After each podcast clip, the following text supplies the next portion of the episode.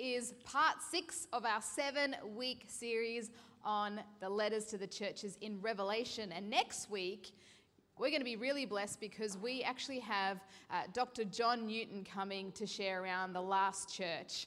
And some of you would remember John Newton from last year when we did a series called Making Sense of Our Times. John Newton is a Bible scholar and uh, his area of expertise is the book of Revelation. So we're really blessed. We're going to be hearing from the best, and uh, he's going to be bringing a great word next week. So this week, as we look at the sixth church, Philadelphia, I wanted to start by raising a question today because perhaps today as you're sitting in this room. And by the way, if you haven't caught every part of the series or you're joining us online today and you haven't watched and joined in with the past five messages, you know, each of the different letters is relevant for our lives. And so even if you haven't gotten the last five weeks, don't worry, you can join in today because what we're going to share around today is relevant and you don't necessarily need to have read all uh, five other churches before we speak about what we're going to speak about today. But you know, there's a question perhaps that maybe you're asking or have been asking as we've come around this series, and uh, that I've found myself asking over the years, which is why does Revelation matter today? Because maybe you've heard some of the theories out there. Maybe you've seen or read some of the books. You've caught the DVDs. There was a time where there were a lot of movies about the end times out. Who went and watched those movies or saw them on DVD? It's okay, it's a safe place. Put your hand up. I read the books. There was a great book series about the end times that was like 13, 14. I committed to all of those books. I read them. But why does Revelation matter today? Maybe uh, you're wondering, well, you know, I'm not really that fussed about how it all ends. Uh, so, why does Revelation matter today? Well, the book of Revelation is a very interesting book because it kind of stands alone in the type of book that it is compared to the other books of the Bible. It's both prophetic and what we call apocalyptic. It's prophetic in that it speaks to the particular situation that the churches found themselves in at that time. The first century Christians living in the Roman Empire in Asia Minor and what they were experiencing at that time. And some of the things that they experienced would sound a little bit familiar to you. There was a lot of civil unrest, there were governments that were changing over quickly, there was economic hardship. We've just reminded ourselves about that a little bit this morning. There was economic hardship. There were earthquakes in the area of a couple of the churches that we've looked at recently. And so they endured a time of great unrest, great unpredictability. And I imagine that they wondered what the future held. I imagine they wondered what their life would look like five years from now. I imagine that they experienced turmoil as their world, in a lot of ways, was turned upside down. And so the book of Revelation is prophetic because it speaks to what they are going through, but this is what prophecy does. It's prophetic because it helped them understand what God's purpose was in that situation and how they could fulfill God's purpose in their life. So it's prophetic because it didn't just acknowledge where they were at, but it helped them see things from God's point of view. But it also is apocalyptic. And see, we see the vision takes John and us as the readers kind of out of this world. There's imagery in there that, let's be honest, is out of this world. We don't always know what John is talking about unless we've got some kind of guide today for us, we certainly don't understand all of the imagery. But it's very deliberate as John is literally in the vision taken out of this world. And the reason that he's taken out of this world is that he's taken to a place where he can have a heavenly perspective of what is going on in his world today.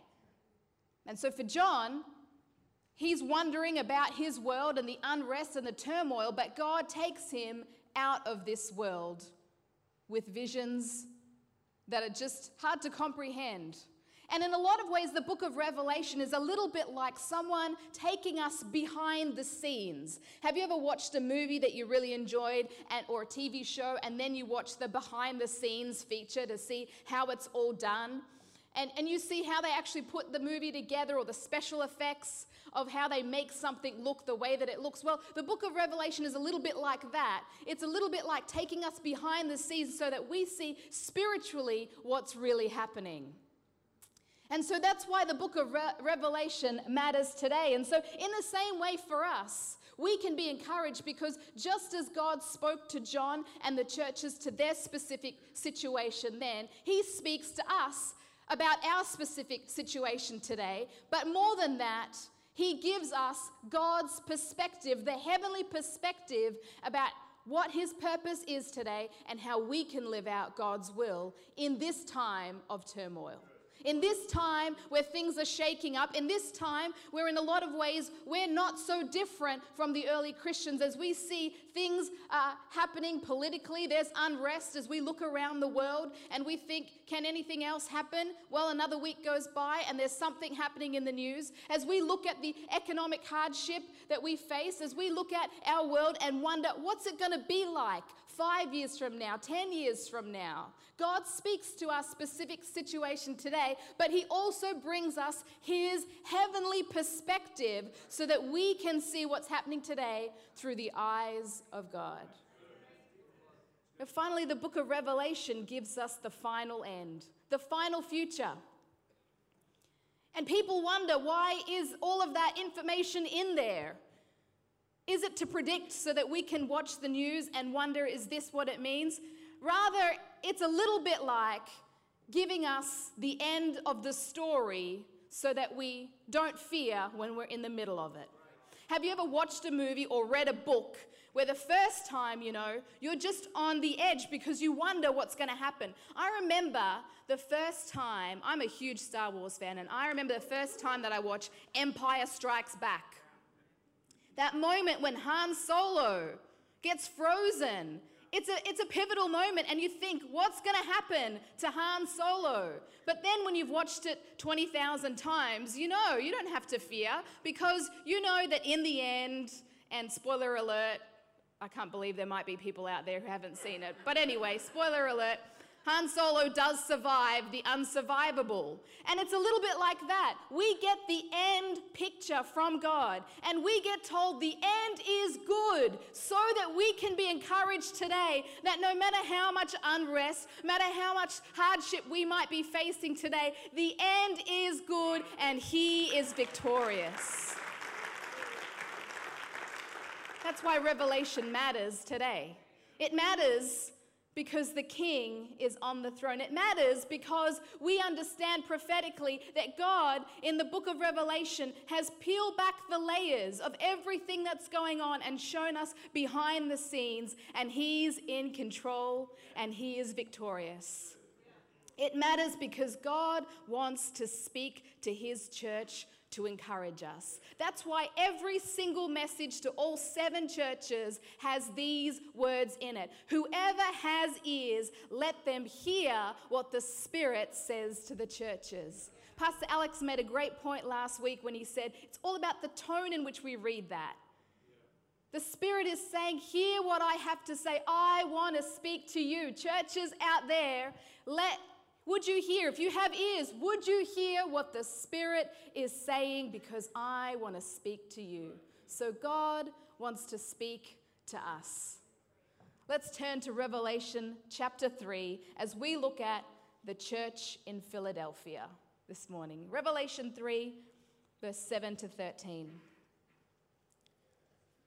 To the angel of the church in Philadelphia, write, these are the words of him who is holy and true, who holds the key of David. What he opens, no one can shut, and what he shuts, no one can open.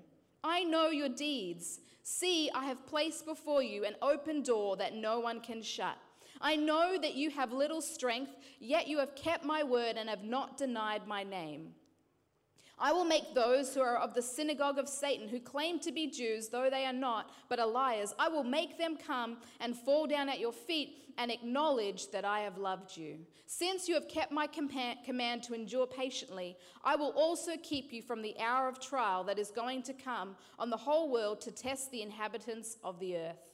I am coming soon. Hold on to what you have so that no one will take your crown. The one who is victorious, I will make a pillar in the temple of my God. Never again will they leave it. I will write on them the name of my God and the name of the city of my God, the new Jerusalem, which is coming down out of heaven from my God. And I will also write on them my new name.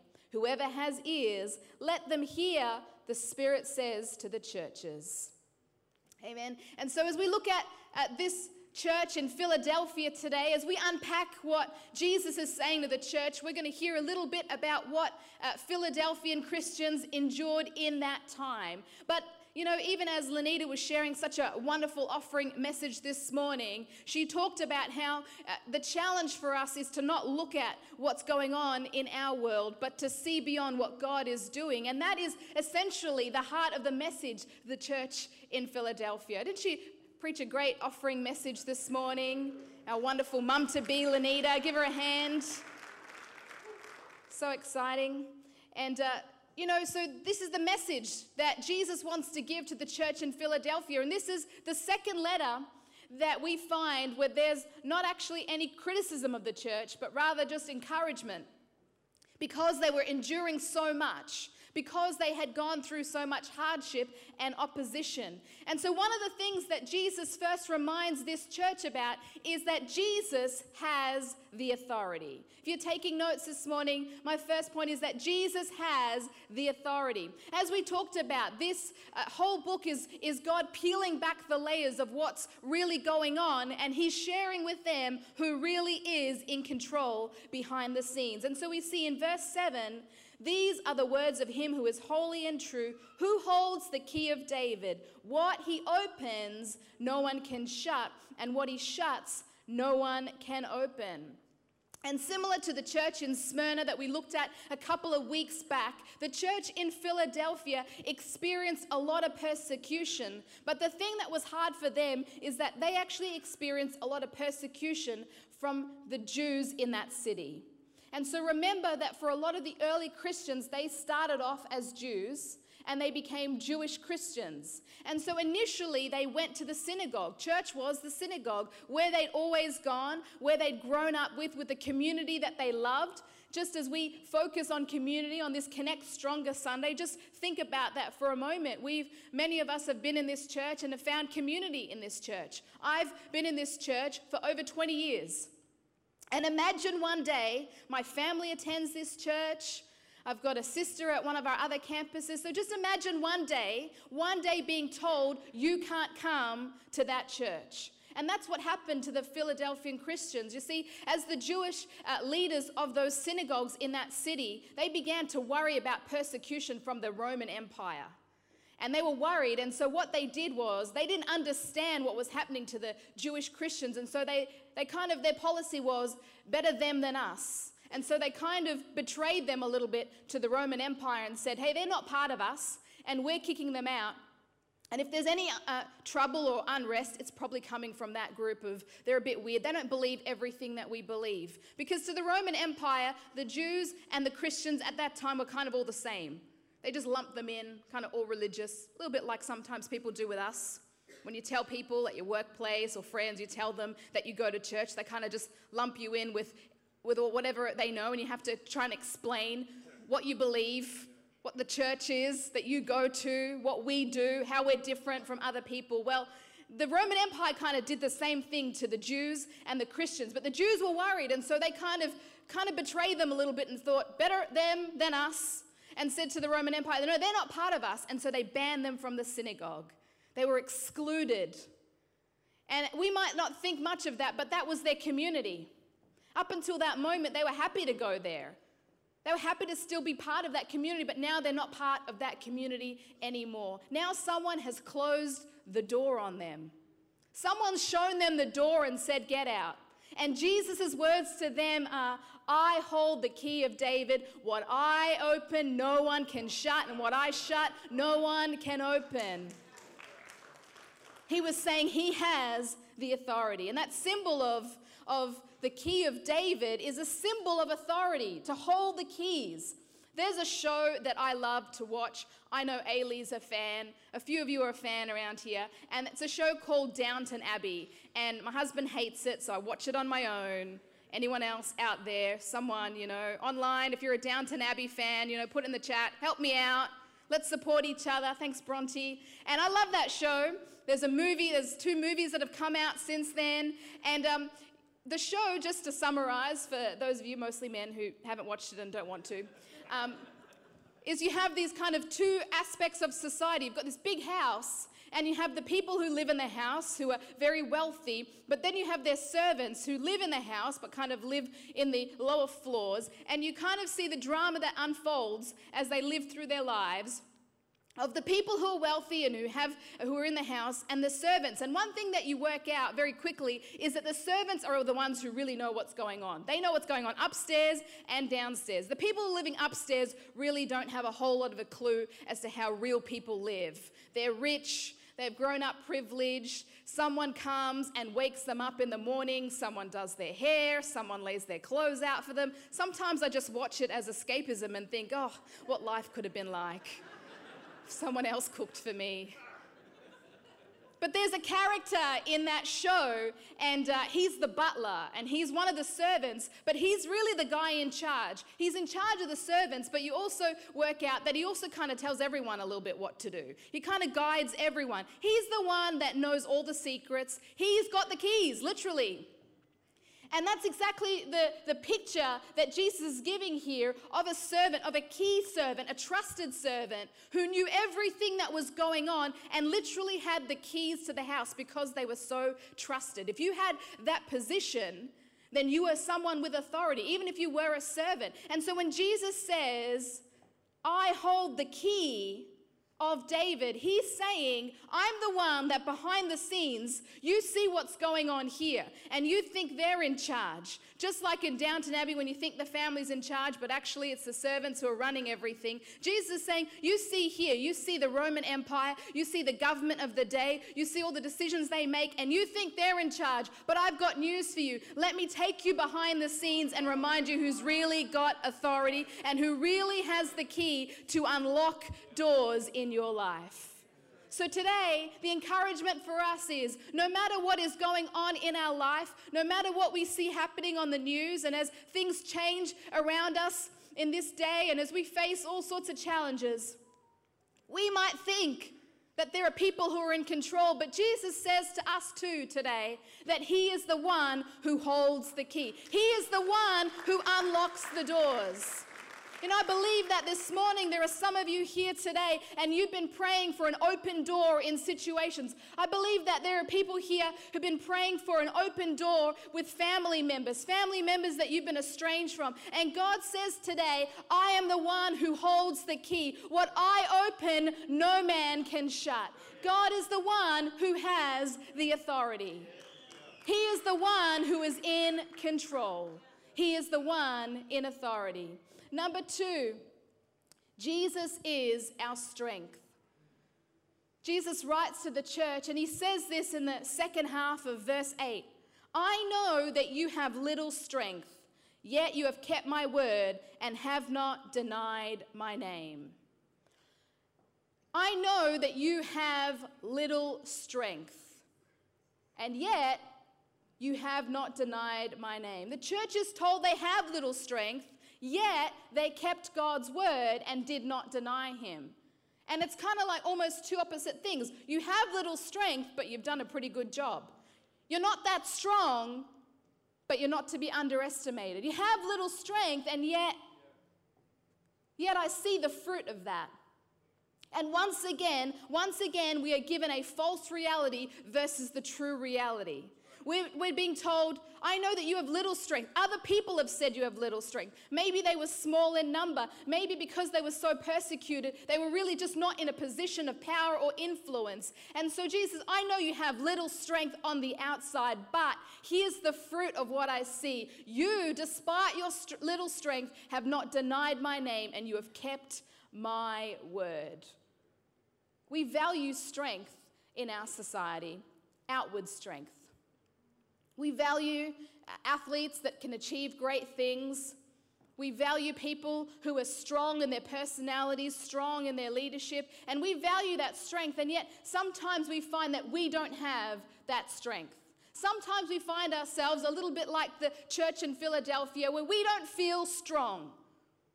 Or maybe people look at us and consider us to be weak. Maybe you've had people tell you that because you're a Christian, because you've made the choices that you've made to live your life, that you're weak. You know, I want to encourage you to, if you're here in the room today, those of you online joining us today, sometimes we are seen as weak because of what we believe. Sometimes we're seen as weak because we don't have the position that we want at work. Sometimes we're seen as weak because we aren't doing as well at school, we're not doing as well at work, and we wonder, do we have strength? And yet, Jesus reminds the church in Philadelphia, and he reminds us today that our strength does not come from what people see on the outside, but rather our faith in him. That's why in Matthew chapter 5, Jesus speaks about the Beatitudes, and he says this He says, Blessed are the poor in spirit for theirs is the kingdom of heaven. Blessed are those who mourn, for they will be comforted. Blessed are the meek, for they will inherit the earth. Blessed are those who hunger and thirst for righteousness, for they will be filled. We're blessed when we're weak because that's when we remember that it's God who is our strength. That's why we're blessed. So today, if you're feeling tired, today, if you feel you need strength, today, if you're feeling weak, can I encourage you? You don't have to be strong because Jesus is our strength. He is our strength today. He is the one that holds us up. And we can hold ourselves highly and know that just like the church in Philadelphia, though we might feel weak, Though others might even consider us weak, we are strong in our faith. We are strong in Him. Jesus is our strength. Number three, Jesus opens the door. Jesus opens the door. Verse 8, the first half of verse 8 says this I know your deeds. See, I have placed before you an open door that no one can shut. It's interesting that Jesus says it at that point that he's opened the door to people who had been rejected, to people who had been told to get out, to people who had had the door closed on them. Jesus says, I place before you an open door. In verse 12, he says, The one who is victorious, I will make a pillar in the temple of my God. Never again will they leave it. I will write on them the name of my God and the name of the city of my God, the new Jerusalem, which is coming down out of heaven from my God, and I will also write on them my new name. See, they had been rejected by others, and now Jesus reminds them that He includes them. He reminds them that even though other people do not accept them, He includes them. You know, there are times that following Jesus means that we are excluded. There are times that following Jesus means we're excluded from certain activities certain events we get invited to. Sometimes we're excluded from family members who we once had a close relationship with, but now we've chosen to follow Jesus and it changes the nature of that relationship. Sometimes we're excluded in our workplace because we've chosen to follow Jesus. Sometimes in our schools, we are excluded because of our faith. And just like the church in Philadelphia, Jesus says to us, even though others may exclude us, see, I have placed before you an open door. We're encouraged today that even though what is, might be happening on the surface, when God pulls us behind the scenes of what's really going on, when God takes us out of the world and gives us this heavenly perspective, He reminds us that Jesus opens the door. And he says, There is an open door, and they will be pillars in the temple of God. Pillars, a place of honor. And he says to them, Never again will they leave it, and that he will write on them the name of God. And the picture there is a picture that's found in Isaiah 56 of everyone coming to the temple of God. You see, there was a time when not everyone was welcome in the temple of God. You had to meet certain criteria to get into the temple or the synagogue. And now, because of the gospel, Jesus is reminding them that the gospel radically changed all that, and we are all included into his kingdom. As I look around the room this morning, and I'm sure for those of us who are joining online, we are represented by so many different nationalities, so many different backgrounds, so many unique experiences. And yet today we gather together in this room and together online because we are accepted in his kingdom. It's a reminder to us. We may face times when we're excluded. We might feel that we're left out. We might feel like we're overlooked, but God includes us in His kingdom. And God says of us that He will make us pillars in His temple, that God will honor us. Let me encourage you if you're feeling like you've been overlooked, you're feeling like you're not being honored or appreciated, God sees all that you do. God sees and God honors. When we sow, we will reap. Amen. That is a spiritual principle for us. Finally, today, Jesus says to them to hold on. I'm going to ask the team to come up and join me. He says to the church in verse 11, I am coming soon. Hold on to what you have so that no one will take your crown. The church had been through so much. The church was probably discouraged. The church was seen as weak and little and insignificant in the eyes of so many. The church had been rejected. The church had been excluded by so many. They had been through the hardships and the crisis that everyone faced in that city. But beyond that, as a church, there were special things that they had endured because of who they had chosen to follow. And Jesus says to them, Hold on to what you have. Hold on to what you have. It's a reminder to us of what we have. Jesus was reminding the church it might seem like you don't have a lot, but you do have something. Hold on to what you have. We have Him. We have provision from Him, as Lenita said earlier. We have acceptance from Him. We are included in the presence of God because of Him. We have Him. We have strength because of Him. And so we are reminded to hold on. Hold on.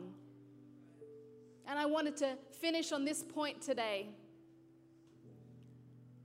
Because, like the church in, Philippian, in uh, Philadelphia, like that church, we too find ourselves facing a season of turmoil, hardship, Things have gone up and down and down and down and then up again and then down again for the last little while. And yet, what a great encouragement for us, as it was to the church. Hold on. Hold on to what you have. What we have is great. What we have is priceless. What we have does not perish, does not fade away, does not spoil. It is an inheritance, the Bible says, that does not spoil or fade or perish. We have something of great value. We have Him. We have King Jesus. Hold on. Hold on in this season of uncertainty, hold on. In this season of challenge after challenge, hold on. In this season where it's hard to find what's going to happen next, where you don't know what the future is going to hold, where you wonder, where you're weighed down by anxiety and worry, hold on. When you don't know what's going to happen with your kids in this day and age, hold on, says the Word of God. When you're worried about your family overseas, God says, hold on, hold on, hold on, hold on to what you have. That's the challenge for us today.